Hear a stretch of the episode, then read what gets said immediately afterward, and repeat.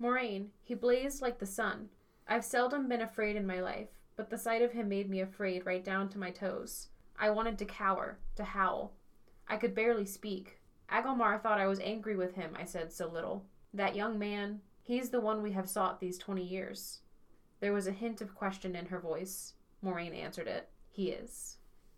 Hello, I'm Will, and this is my wife Dallas. Hi. And this is Not the Beginning, a podcast where a longtime Wheel of Time fan and a Wheel of Time newbie read through each of the 14 books in this long series. Warning this podcast may not be suitable for younger audiences and will contain spoilers.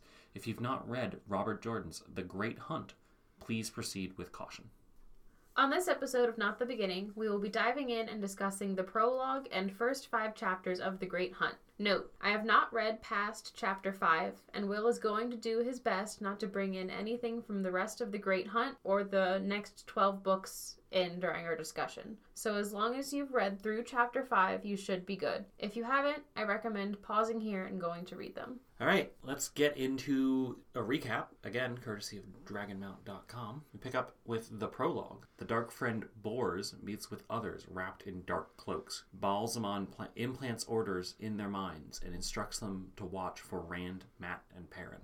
For the book proper, Rand trains with Lan in Fal Dara. He has delayed leaving because he isn't ready to say goodbye to his friends. Trumpets announce the arrival of the Amyrlin seat, leader of the Aes Sedai. Rand attempts to leave before the Amyrlin can gentle him, but finds that all of his clothes have been replaced by fancy ones, some embroidered with a dragon. Lord Agelmar welcomes the Amyrlin. Rand attempts to ride out, but all the gates have been ordered shut. Rand searches for another way out of Fal Dara and fails. He insults Mat, Loial, and Perrin, trying to distance himself from them. Egwene suggests that Rand hide in the dungeons where Padan Fain is imprisoned, but Rand's presence makes Fain crazier than normal. Egwene decides to hide Rand in the women's quarters. Moiraine is briefed on the events down south. The great hunt for the Horn of Valere has been called, and there is fighting on Almoth Plain.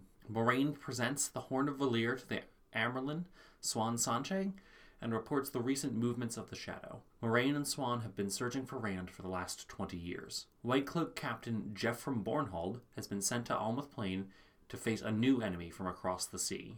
Liandrin Sedai orders the women of Fal Dara Keep to find Rand, Mat, and Perrin. Okay, we're in book two now. We are in book 2. Things are interesting. We get a lot more general information about kind of the people of the world here. Yeah, not a lot actually happens.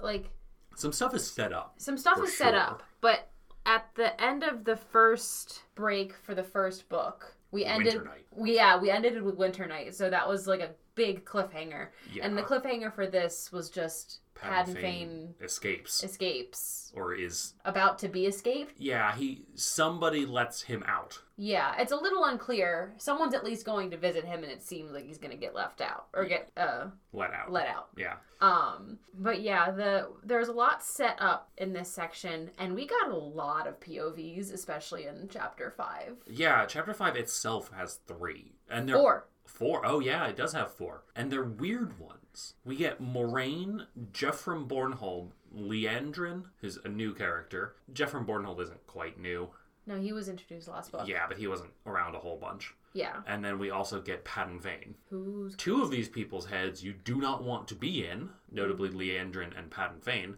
yeah? We'll get to. Liandrin later because there's Liandrin is a piece of work. But yeah, the we had a lot of different POVs in this section, which I liked, but it was a little bit of whiplash because I spent Especially in just chapter five. Right, because it was four different POVs in chapter five, and then I spent the entire like so much time in Rand's head in the first book, Right. and then you just right out the gate in book two, five chapters in, you're giving me four different POVs. It's like I spent how long in Rand's head, and now you're giving me different voices. yeah.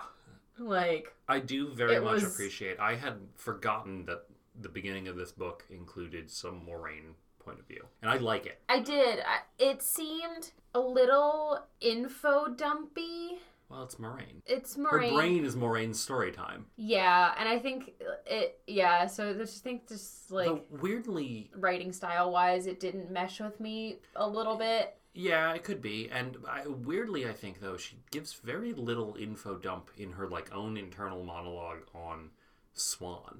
And like it's very clear that through their interactions, Moiraine and Siuan like have a, a deep friendship. Yeah. But we get very little of that actually said out loud. That that bit is like there are a couple lines where Moiraine uh, Siuan is telling Moiraine that like she's the only one she can trust with some things. But she's also just hiding a bunch of stuff from her too, and Right. outright saying, Right. Well, I kind of- I don't know. I just I might get used to the Moiraine sections, but it just seemed a little info dumpy. It could also be that I recently also read another book that was very info dumpy, so I'm just Could like be. very sensitive to it right now because I be. DNF'd that book that I was Yeah. reading that was very info dumpy. So I was just like, hmm. At least with epic fantasy, info dumps tell you about the world. Yeah, I think it was just like her section had a lot more italicized inner monologue than other previous sections, Yeah. Aside from the the especially with, in like a very short period of time. the bit with Bornhall is weird because it's like a full page of italicized flashback. I did not like the formatting of that section. No, that is, I didn't either. I could barely read it. I I think The type is too small for it to be italicized that much. I think that's a rarity in this book. I don't think we spend a lot of time hopping between people's heads within the same chapter. And this is I we just did the Red, White, and Royal Blue episode, and in that episode I was like, okay, make the chapters way shorter. This one actually could have done with longer chapters. I, the Moiraine and Siuan bits start in chapter four and end like a third of the way through chapter five, and that could have just been one longer chapter. Although chapter four was long to begin with.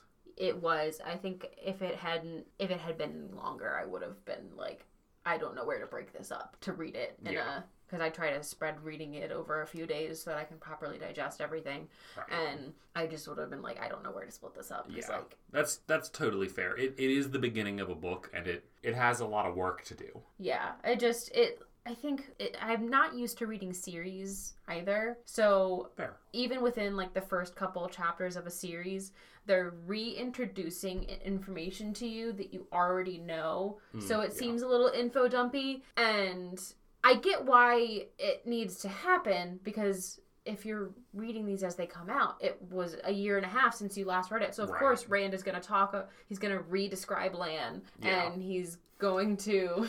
Stony Plains. we get more of a Lan description. We do. Um, we do get some Lan stuff real early, which is good. Lan is just like do whatever you're gonna do, but make a definitive decision. but like he anyway uh we'll get to that later but um rand d- like goes through he re-describes Lan's physicality he Yeah. goes through and describes rand and or mat and perrin again and he basically retells about what happened at the end of the book he talks about mat's dagger and it just is like i get why it's there but my brain kept going i already know all this Yeah, uh, that's like something I've the summary into. was nice though like it's kind of like a oh thanks for the spark notes rand like Yeah, that's something I've run into with Brandon Sanders and stuff in the Cosmere. Is he'll he's he's very good at it though. He, this is I think a definite plus is when you re-encounter like bits of the magic system in in the Cosmere. Mm-hmm. He's he does a really good way. He does a really good job of re-explaining it in kind of a new way. Like the characters will be using a power in a slightly inventive way, and it'll be like you know she's doing this instead of the normal way, which is this. Right, these sections felt very much, and on last episode, like it felt like an episode recap, which I know it's necessary. It's just something that I'm not used to because I don't. I read romance series, which are standalones that just have shared characters. Yeah, I don't read typical series, right. or haven't in a long time. And I think it's just something I always notice. Like even when I go back to reread Harry Potter books, and there's always in the first chapter, they're like, "Ah, and this happened last book. This happened last book," and I'm like, "Yeah, I, I, I know that already, but Yeah. like I get it. It's just uh, it's just a little weird to me." Yeah, it definitely requires a little bit of just kind of powering through, I think. Like, Yeah. Like the way that we're reading these books is definitely not the way you would experience them. And I think you're right. Like for a series like this, especially like long books, the beginning kind of has to recap in a way that other things don't because it's been a year, two years, three years, however long in between very long, complicated books, and the readers probably aren't living in these worlds all the time. Right, and most people are probably just they're not reading this book over ten weeks. Right. splitting it into chunks, taking a bunch of notes on it and then discussing it every week. Right. Like they're just reading as they read. Maybe they are reading it over 10 weeks if they're a slow reader, but they're not like they didn't plan it for like okay, I'm going to sit and I'm going to read these chapters this week and that like they didn't plan Right. it out to schedule a podcast. Um Yeah. But it does seem very like i said like that on last episode just like an episode recap it is a little bit helpful though pointing out what rand found important of what happened in last book Yeah. that is something that i do enjoy about the weird on last on last week's episode this happened in series is that you're like okay well this happened so this happened in the last book a bunch happened in the last book here is what you need to remember from the last book even if you just read it here's the bits that were actually important Right. and that you'll need going forward so that's always a little bit helpful Yeah. I, I think I Um, agree there for sure. but speaking of rand and um Well, do we want to talk about Rand first, or do we want to talk about the prologue? Because this is a very different prologue from the. this is i was not as confused with this prologue No, Um, even though this one was definitely intended to confuse you. But it the prose itself was not unhinged. Like it the previous prologue I had absolutely no information and so like that's just like throwing someone who has absolutely no idea about what the wheel of time even is into the deep end. I didn't even read the back of the book blurb before opening the eye of the world. I actually read the back of the book blurb for the Great Hunt. So I know Yes. I know some things and I probably will mention it in this episode just right, which is not a spoiler. it's not a spoiler on the back because of the book. it's on the back of the book. If you're so if you're a person who doesn't read the back of the book, just be warned that I read the back of the book, so it Yeah. colors a little bit what happens.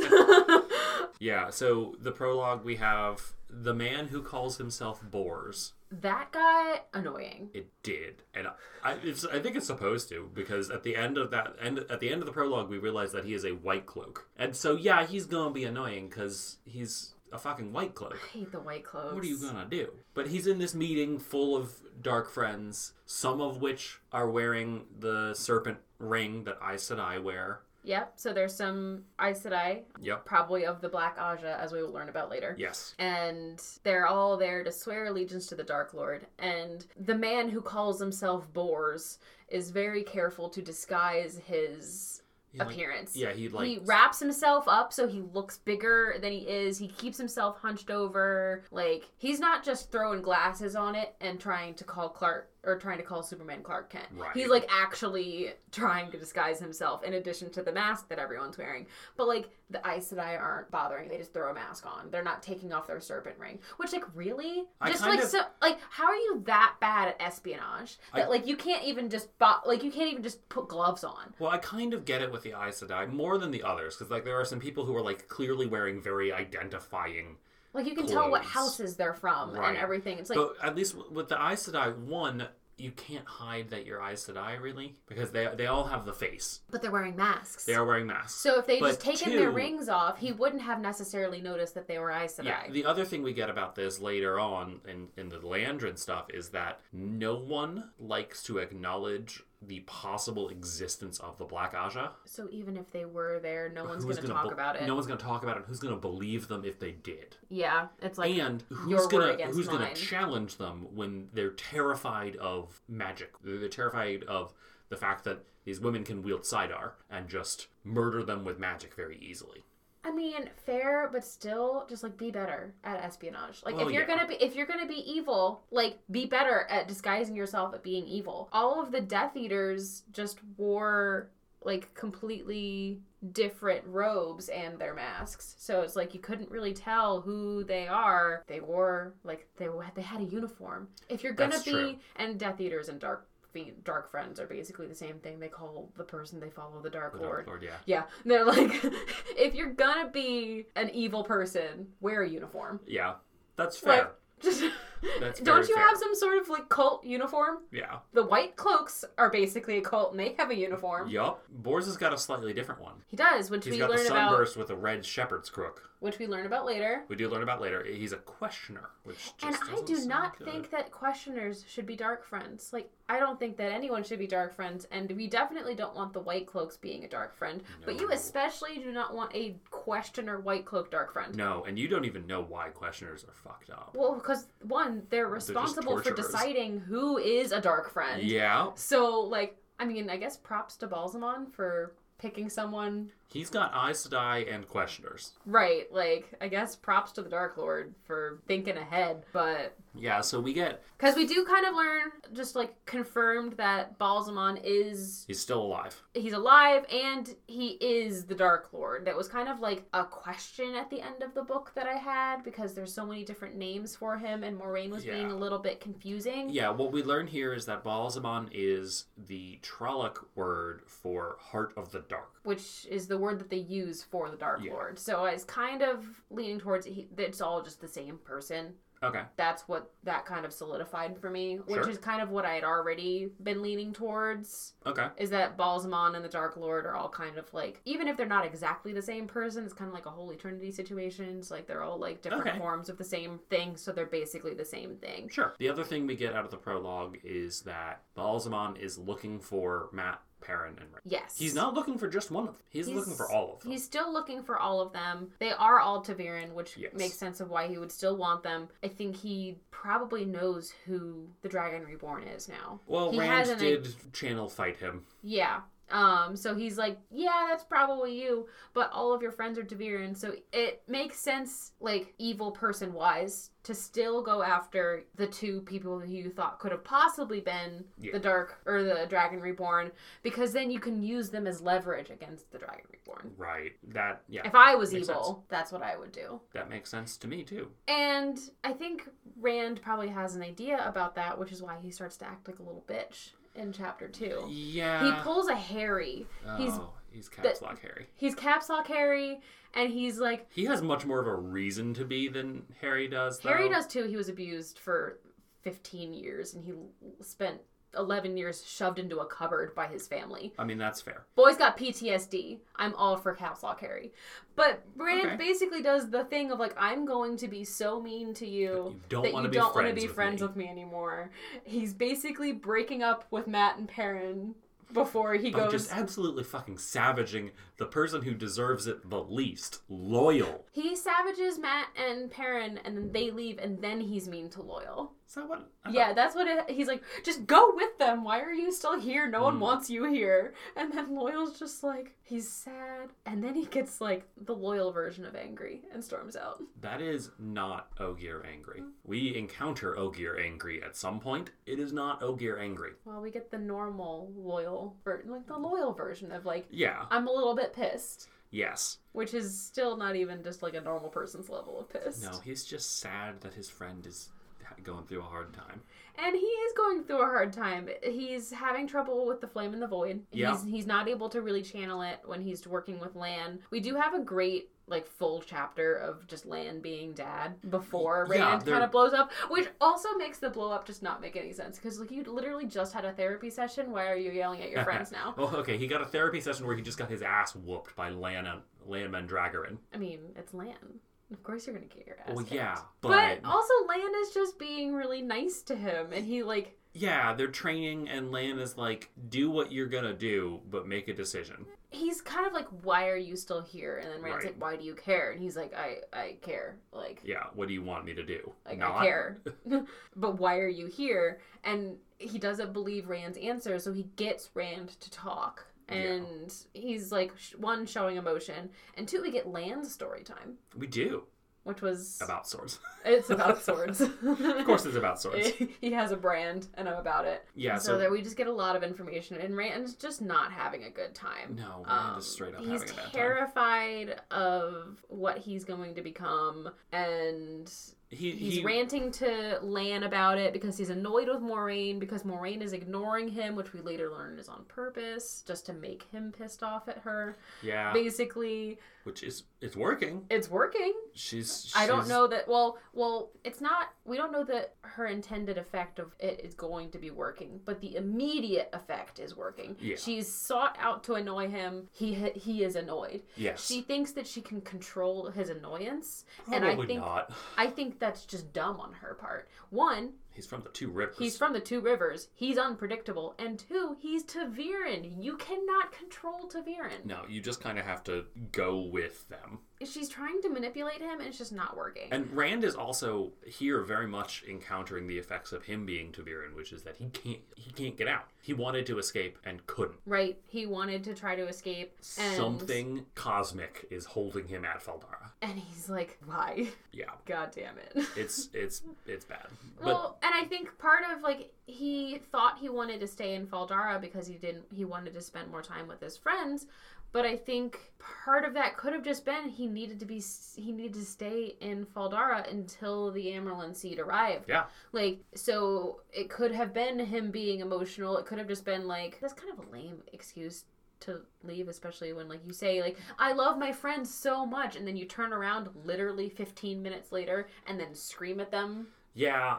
I think what is happening here is Rand is stuck in between like three or four very bad but different outcomes. He's scared of what he thinks he's going to become f- in two ways. One, he's a man who can channel, so he knows that he's going to go crazy and volcano himself. Two, he suspects he might be the dragon reborn who is destined to destroy the world before it's remade, basically. Yep. And if neither of those happen, he's worried that he's going to get gentled, which is bad. And we learn a little bit about what the flip side of that is, stilling, which is what happens to women when they get uh, the like gender neutral turn is severed. Okay. Uh, when somebody who can channel the one power has that power cut off from them, it's like losing a sense. Well, and I think the difference between gentled, I think from what I understand, and gentled, they don't even feel the one power anymore. No, they still do. They still do as well, because I know It's- stilling, stilling, you do still feel the one power. You just can't access it, so it's even more miserable. Yeah, no, gentling is the exact same thing. And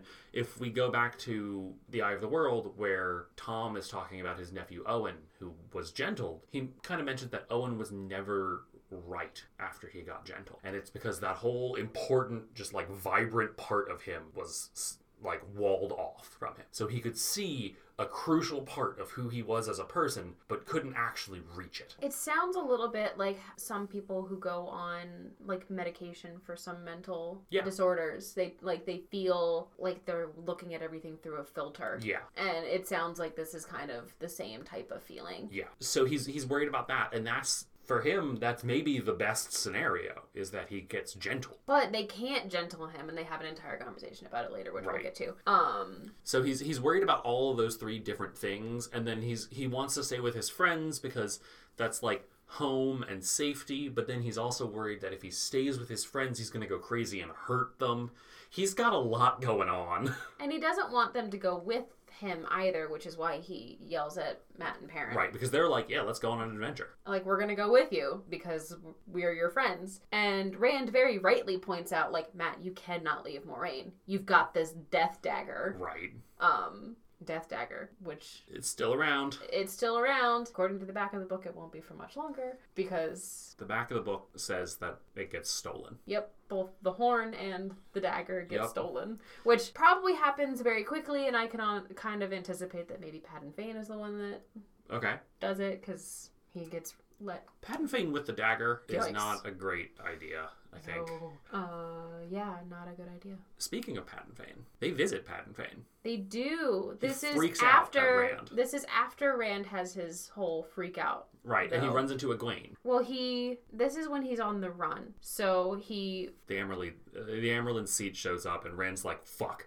got to I get gotta out of go. here. And so he runs back to his room and he gets new clothes. Fancy new clothes." You know, it's a new book, new wardrobe for the boys. Obviously, Like- new wardrobe for everyone. New wardrobe for everyone. You This get a is- wardrobe. You get a wardrobe. This is the Wheel of Time. It wouldn't be the Wheel of Time without meticulous descriptions of clothing, because he goes into a little bit of detail. I my one question, which does get answered later, is why is Moiraine so insistent on getting a new wardrobe for those for these boys? She's trying to show off. she's trying to show off but also later we learn that she's destroying because they're like they're very adamant about collecting all of their own clothes Yeah. or all of their old clothes and i'm like why is she so insistent about destroying the old clothes, which apparently something to do with tracking. Like they don't want to be able to track. They don't want to be able to track the boys. Yeah. Which makes sense. But I do have a problem with that scene a little bit. So when they describe the room, they describe the room as having three beds, each with a trunk. So there's three beds, three trunks. There's a chair and a wash basin, and only one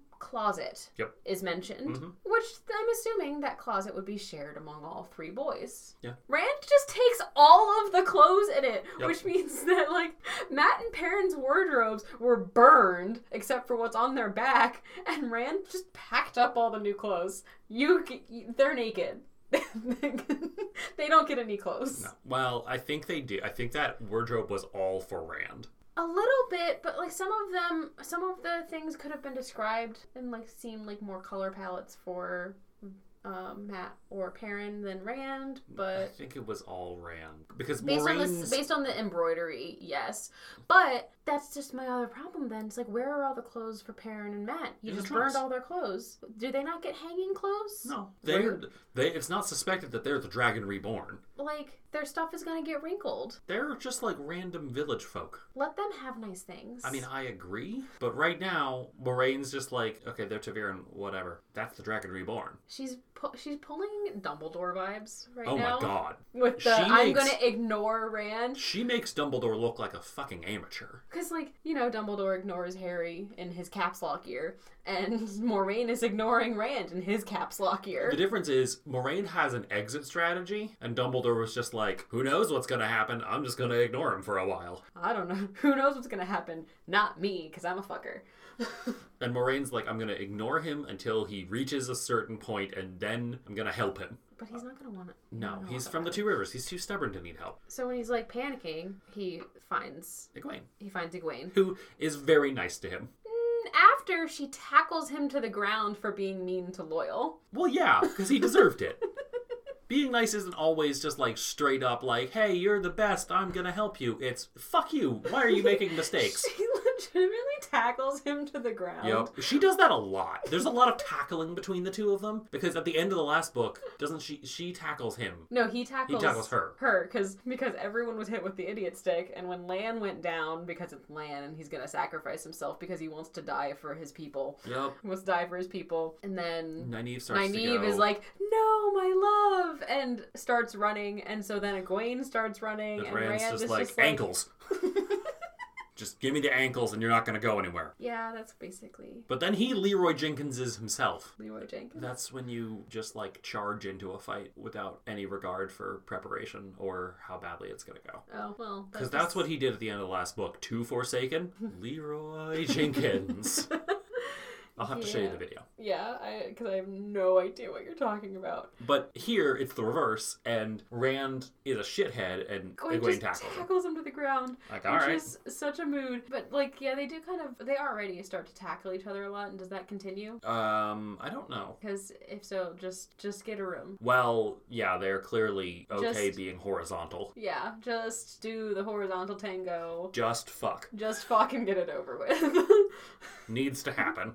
But there are yeah. lots of characters in this that just should fuck. Up. Oh, so many of them. So yeah, Egwene tackles Rand for being a shithead, but then she's very nice to him, and he's like, "Okay, well, let's go find you a place to hide." And so she brings him to the They bring to dungeon. the dungeon And brings him to Padan Fain. with like mega dark friend Yeah. Padan Fain, Great idea, Gwaine. who freaks out. Well, he freaks out, and just everyone in general in the dungeon is sour. Yeah, Because she points out that when she was first starting to visit Padan Fain, the guards were like joking. the guards were playing joking playing with her, like playing cards, making jokes with her when she would go down, and now they're just really sour. And even the prisoners down there are getting increasingly more sour tempered. And I think that it is for more than just it's a dungeon. Of course, they're getting sour tempered. There's, I think, there's a more magical Okay, reason for that. I don't know if I think that just because like could be like a Horcrux situation. Maybe Padan Fain's crazy is pulling everyone's sanity out of them. he did encounter the Black Wind and was fine. Yeah, so I think it has something to do with Paddon Fane being down there, and it, it- like he because he encountered Shadar Logoth and then the Black Wind. Yeah. he's having some sort of corruptive effect. Okay, I have thoughts on this that I will hold on to because it might spoil it. That's fair. there is something that he he is clearly not right and kind of that like dual personality is still there. It's very It, they seem to be much Gollum-esque. closer It's kind together. of Gollum esque when like sometimes Gollum is all lucid. This is like my vague memory of watching the Lord of the Rings movies once. But there were moments where Gollum was like kind of lucid Yeah. and then he goes like full creep. Yeah, and th- that's happening here. But it seemed like in the first book, when we encounter Padan Fain at the end, the two personalities are really far apart, right? Like you have the like snobbish lord personality who's like, "Unhand me, you fucking peasants! I am super important. You need to let me go." And then the one who's just like breaking down and crying. And Yeah. now they seem much closer together. At here. least when Egwene describes him, because she's been visiting him mostly because she just wants to talk with someone about home. Because Padan Fain, she's known for right. a he's, long, a long time. She's known him for most of her life because he comes, he's been visiting he's the just village. the peddler. And so she wants someone to talk to about home. And Nynaeve's always busy, and Right. Mat is off gambling and flirting with women and drinking, which well, is it's Mat. it's Mat, and I love that for him. And Perrin's Perrin. Perrin is avoiding everyone, and Perrin's got his own stuff going on with this whole like wolf thing. Right. But this is how Rand describes it is that Mat's off gambling and whoring about Perrin's avoiding everyone and Rand is specifically avoiding Egwene. So Yeah. he's like, I kind of feel bad that now she's talking to a crazy person just because she's homesick. Right. We do get some good moments. Some good, like, kind of like sweet Rand and Egwene moments. Despite the, like, general shit of the situation. Because then she decides that, well, this isn't a great place to hide. No shit, Sherlock. It's a dungeon with a crazy person. Dungeon with crazy person. So she's like, let's go hide in the women's apartments. And he's like, are you? That's more likely to get him killed than meeting with the Amyrlin. Yeah. And she's just like, nah, it'll we'll just, be fine. We'll just shove you in a cart with some blankets. No, she said like we'll just dress you up like a servant and give you a bunch of stuff to carry, so it looks like you're just helping me carry stuff to my room, and then you're gonna leave, which is the plan. Because that work? well, it does at least because Moiraine sees Egwene and doesn't say like, ah, looks like she's roped Rand into helping her carry stuff. She just describes him as looking like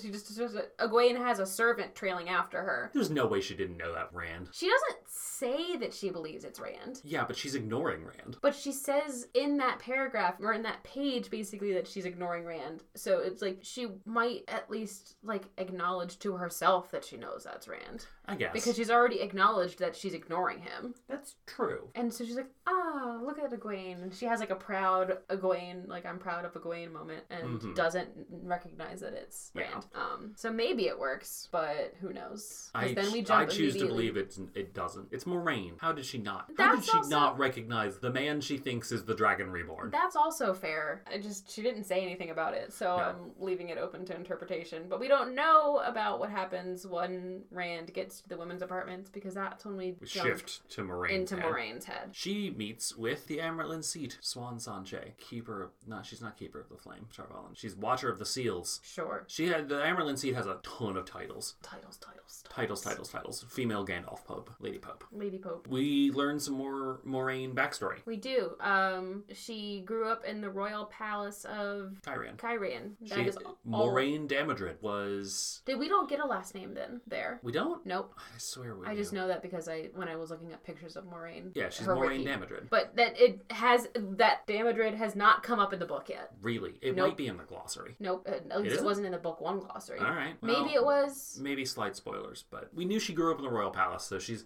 she's lived even before she was an Aes Sedai. She lived kind of a life of luxury. Right. We just haven't figured out what family she comes from, and I don't know what Damodred means, so it doesn't. Don't tell me. Okay, Like I'm just saying, me knowing that she has a last name isn't a spoiler because I don't know what Damodred means. Very it fair. could just be Smith. Like. it is definitely not Smith. But I don't know anything. It's not like I now like I now know what Al Mandragoran means. Like, Yeah. Like I we Alan understand The, the owl means lord. But we're like, yeah, we get information about Lan's last name, and we get information about what his. It's like, ah, here's what the name is, and here's the history behind the name. Yeah. We have not had either of those for Moiraine yet. Okay, So and me knowing what the name is doesn't affect anything because it could just Very be fair. it could just be Smith. Like I don't know. I don't care Sure. yet because it hasn't been introduced to me. Okay, very fair. All we, the only bit of information we learned about Moiraine that I picked up on is that that she grew up in a royal palace. That is that is it. Okay. And that is the only thing I learned about Moiraine. I thought we had gotten more Moiraine information at this point. Nope, that's the only thing I picked up on. She is a woman of mystery. Uh, yeah, she is. We meet a few more Aes Sedai too. Should we we learned a little bit more about the Aes Sedai in this chapter, so maybe that's kind of the backstory thing that you're thinking of. We learn a lot about the inner workings of the Aes Sedai here. Yeah. We learn about the Ajahs. We learn that there's like a special shawl that you wear when you're Yep. going into the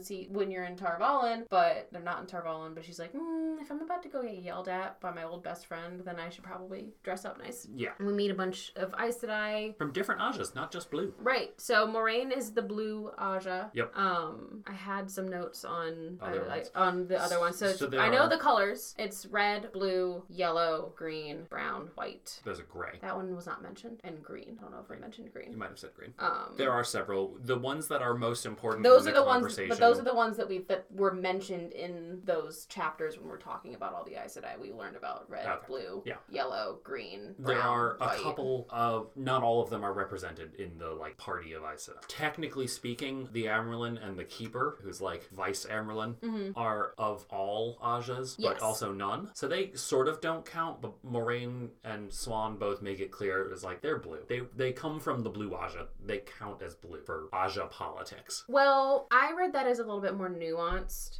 in that Siuan is not is she's not happy that that's what people are saying. She's like that's not how it's supposed to be and Moiraine also says that. Right. People like all of the other Ajahs are saying that you're still blue and she's like but I'm not. I I'm the I. I am the Amyrlin. Like I am no longer of an Ajah. Right. So you can I do not count. I do not vote for the blue Ajah. Like I'm not a Right. representation. Stop it. Right. Like basically you're being sacrilegious. Is Yeah. kind of more Moiraine basically was like, whoa, that's a huge like insult. Like Yeah. And so there are four other Aes Sedai that come with them. Two blues, a brown, and a red. there's also yellow. There's a bunch. There are about, I thought there yeah, were there were four. a whole bunch. There are 'Cause not they a talk about- matter. they're, they're all But named, I think. there, um, because they mentioned someone of the green, of the yellow. There was some browns just sitting around studying because they like to Um, learn yeah. things. Yeah, browns are like the librarians of the Aes Sedai. which makes sense. Brown. Um, Yeah, color of books. color of paper and just boring colors. So yeah, put your Yeah. put your bookish characters in the boring in the Yeah. boring color. Ironically, one of the more interesting characters in the entire series comes from the brown. But yeah, there's a bunch Okay. of Aes Sedai that come. That's why. That's how I learned what the colors are. That she's Moiraine's not just like here are the Ajahs. I just went through and anytime they named a color, I was like highlighting it. Alright. And she only named the color because a person was wearing a color, a shawl of that Mm, yeah, color, or yeah, that's fair. We learned some about the internal politics situation, which is that the Reds are quite angry at the Blues. That seems to be a, just a general always thing. the blues and the greens usually align themselves Right, together. they're like- they're allies. Hard and fast allies. They always work together, except recently. The 'Cause the Greens have felt that the Blues have kind of been cutting them out of stuff. Well, the last two Amyrlins have been Blue. from blue, the blue Ajah, and that's where the that whole thing comes in. And the red Ajah, I think, is just starting to take over amongst them. Um, I That's didn't- fair. We've only encountered two members of the Red Ajah, and they are not nice. And they're just like all men hating, not just men who can channel. Like, Yeah. they just want to murder all men, which I I've never understood that stance in anything. It's like if you if you get rid of all of one gender, then how are you gonna continue to populate the earth? Fair. Like I, I, I get it on I get it on some level. Like Yeah. men kind of suck, but and especially like I understand the fear of men in this world where like all channel. men men who can channel, yeah, gentle all of them Yeah. because they're just gonna turn into a volcano. But yeah, they hate all men. It doesn't mm, matter Yeah. if you can channel or not. Yeah, it's it's not great. Which the red Ajah, I feel like I remember something mentioned. The red Ajah don't always have warders. Which if warders are men, that makes sense. Yeah, I think I don't know if it's confirmed here or not, but the Red A- members of the Red Ajah basically never have warders. Which if they hate men that much, that makes sense. Right, and yeah, so so uh, we get a little bit more backstory too of like Tar Valon history, where part of the reason that the Reds hate the Blues so much is that the only two Amyrlins who have ever been pulled down from being the Amyrlin seat were Reds, who were replaced by Blues. Yeah. And so it kind of feels at this point like the Red Ajah is kind of like what something Siuan is really worried about is the Red Ajah is going to maneuver to be in a position to do the inverse of that. Pull down a blue and put It does seem like they're trying to do that. I also, I just like even before we read his what's her face, uh, Liandrin. She's Liandrin. she's of the red, Yes. right? I did not trust the red Ajah before I got in her head, and even more now. So like, Yeah, we'll we'll get to Liandrin because she's uh I think probably the second most important bit of or the third most important bit after the Moiraine and Siuan conversation. And the gist of the, the conversation between Moiraine and Siuan is they knew that the dragon was reborn. And Were they looking for him for like twenty years. for, for 20 years and they intend on helping him as much as they can. Yes. Before that, a little bit, we do learn uh, some more information. There's a big meeting where the Amyrlin is talking to Moiraine. Yeah. And then they send everyone out of the room and they have that conversation. Yeah. But we learn that Elayne has the spark. Then they say that, but it's more than the spark. And um, Elaida thinks that she could be like the next greatest Aes Sedai. Yeah. And then Moiraine starts to brag about Egwene and Nynaeve. Yeah, so there's a Which is just like couple it's reminds me a little bit of that scene in Harry Potter when Umbridge and McGonagall are like climbing up a step each time to try to like outdo each other when they're having a fight. It seems very much, and Elaida's not even there,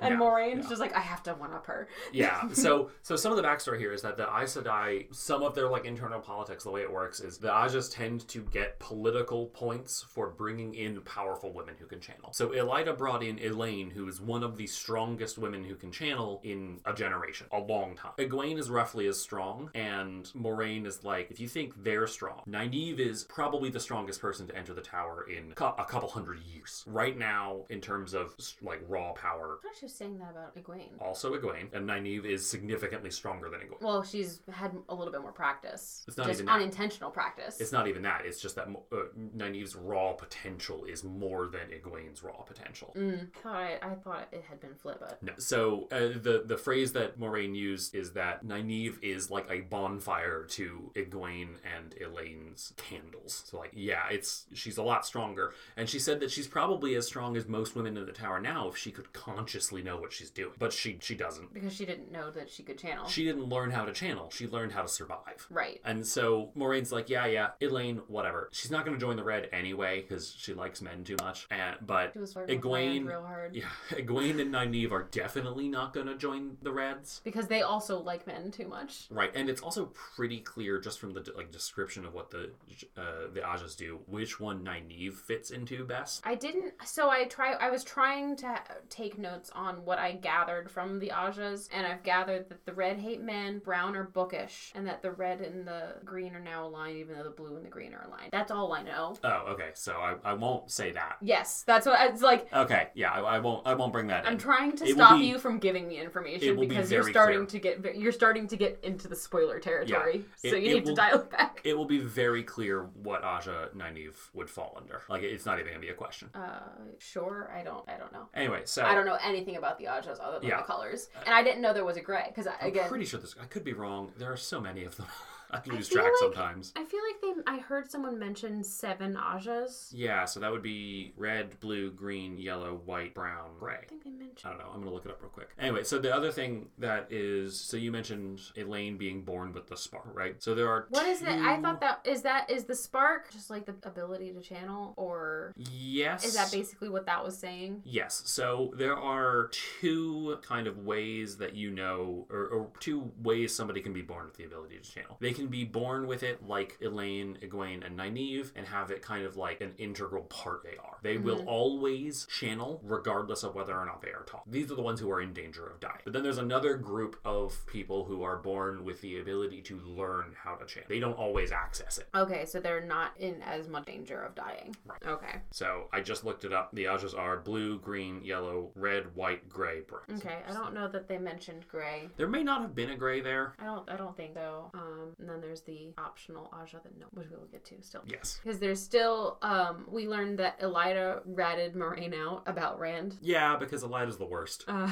yeah, I hate her. Not as much as I hate Liandrin. Or actually, I, ju- I think I just hate Elida. I'm terrified of Liandrin. Liandrin's awful. Yep. Um, and then there is another thing that came up that I'm just like, what? That they all want, they all want Moiraine to go on a retreat for contemplation. That basically just a timeout. That's basically a Aes Sedai timeout. Okay. No one trusts the, no one trusts Moiraine anymore. Moiraine has this angreal and they all want it back in Tar Valon because Yep. no one trusts what Moiraine is doing anymore Nope. because she's traveling with three ta'veren. Um and that's when Siuan sends everyone out. Because they have to have this they have discussion. to have this discussion about what their plan was. And Siuan's kind of pissed. She's like, You haven't been giving me any updates. You found the red dragon? The red Like, dragon. Not red dragon. Just the dragon, reborn. It's, I, my brain says red dragon, which Okay. is not. That's not right. That's not right. I don't. I think that's something. I think it's like a title of one of the Hannibal Lecter books, and that's why it's like in my brain. It's like you found the dragon reborn, and you didn't tell me. yeah. You got. I've gotten one message from you that said you were getting to some place called Emond's Field, and then I and got then a. you show up in Fal Dara. and then you, I then I got a message that you were like, "Oh, by the way, I'm not going to Tar Valon anymore. I'm going to Fal Dara. Bye." Yeah.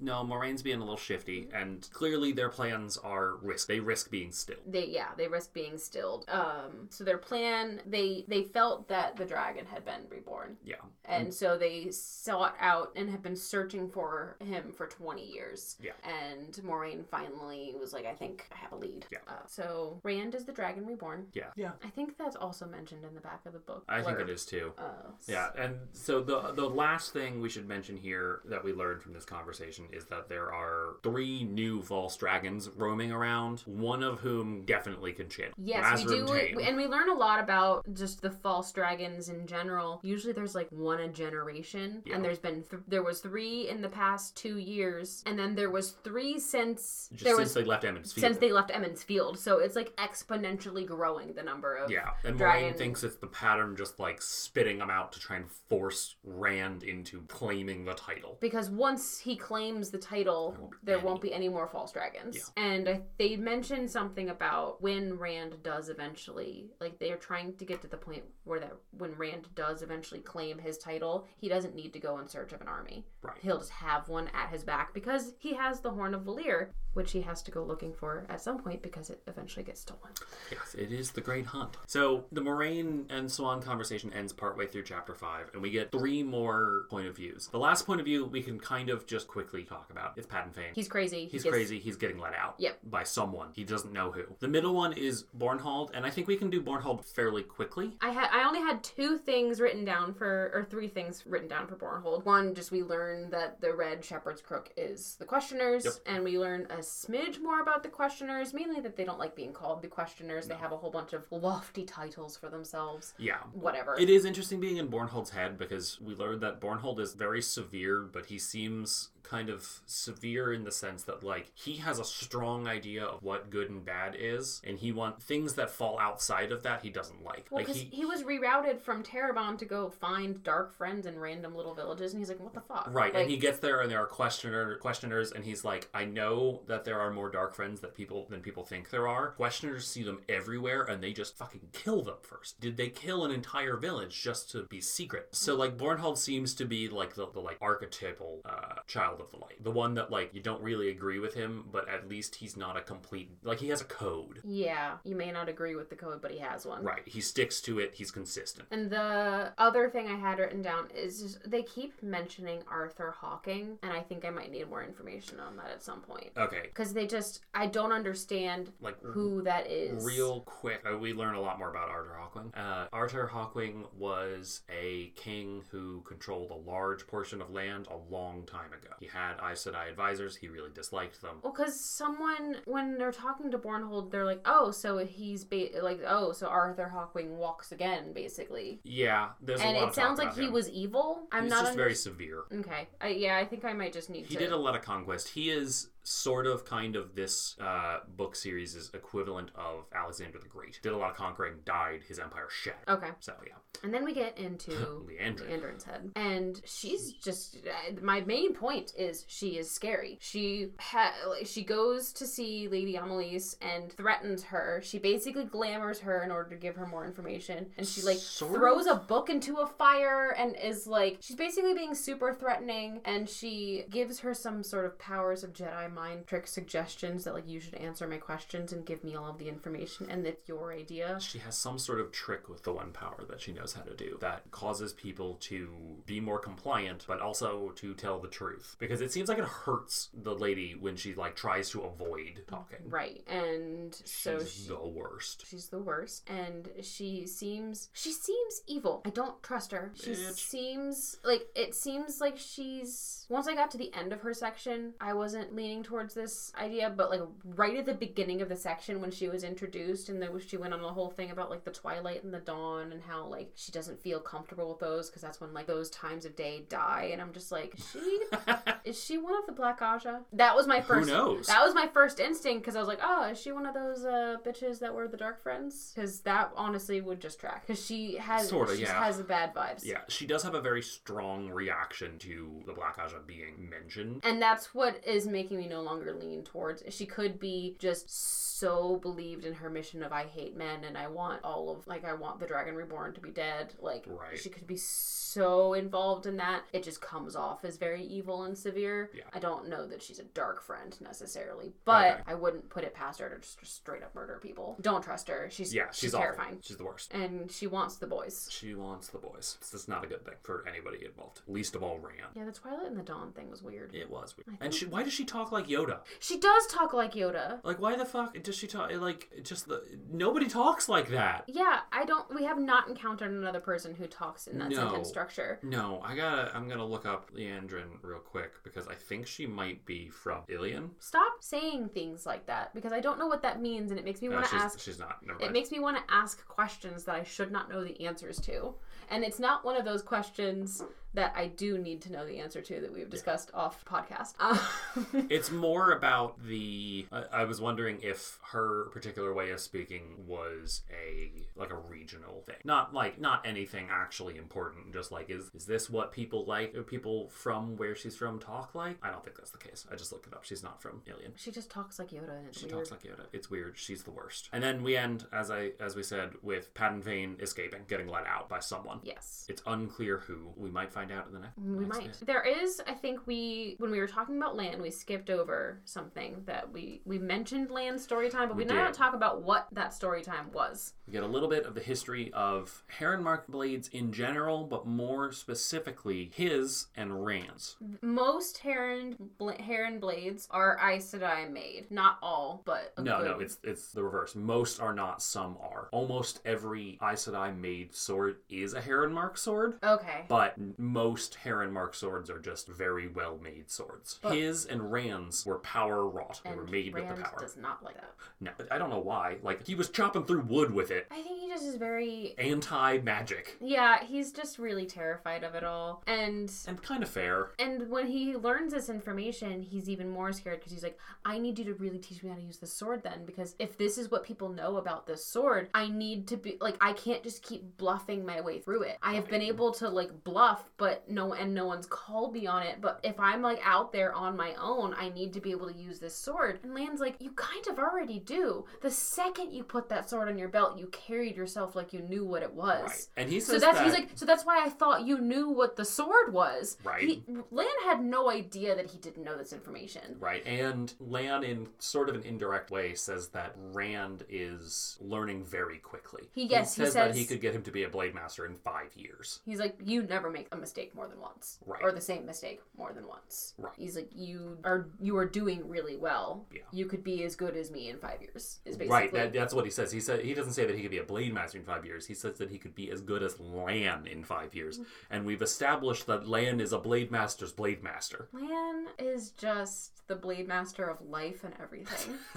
He's a poet. He's a poet. He can kill people with romantic words. He can kill actual I'm things still with not swords. okay. I know you're not okay. I don't know that we get resolution in this book for you being okay, but we'll get there eventually, I think. I hope so. Yeah, it's uh Lan is just amazing Lan has my whole heart, at least in the Wheel of Time universe. in the Wheel of Time. So, that may change. He may just have my whole heart as I get Maybe. further into the series. who knows? we'll find out.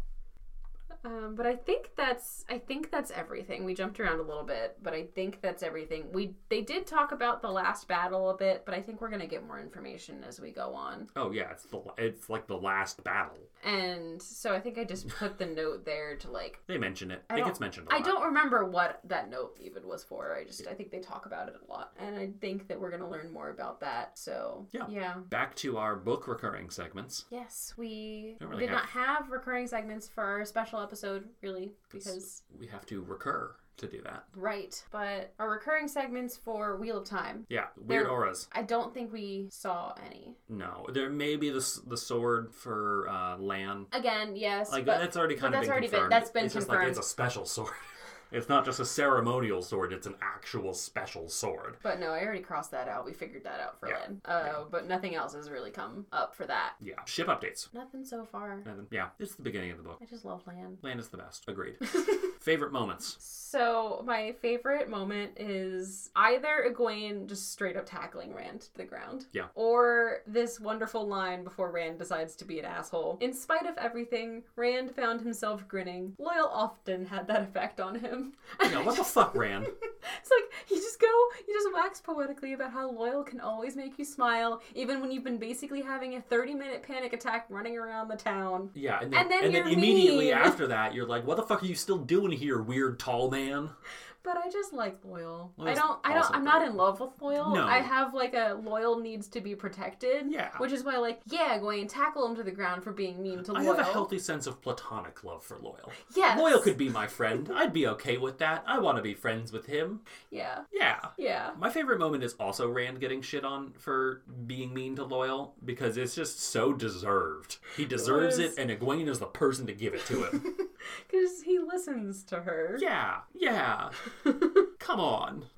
Protect Loial. Basically, maybe we can get Lan to protect Loial. Loial would never be in danger. No, no, you would not. Yeah. So next time, maybe we're gonna find out what's what Padan Fain is gonna be up to. And we'll figure out what's happening with the horn What's happening with the horn and the dagger? and the dagger. Because the back of the book. the back of the book. I'm waiting for it. I was kind of like because the back of the book for the Eye of the World was like the village gets attacked. So and that happened at the end of chapter five. So I was like, okay, maybe no, it didn't No, happen it yet. didn't happen. It might be about to happen though. It might be about to happen. I'm hoping. Yeah, so two weeks from now, season two, episode two, chapters six through eight of The Great Hunt. All right, bye. Bye.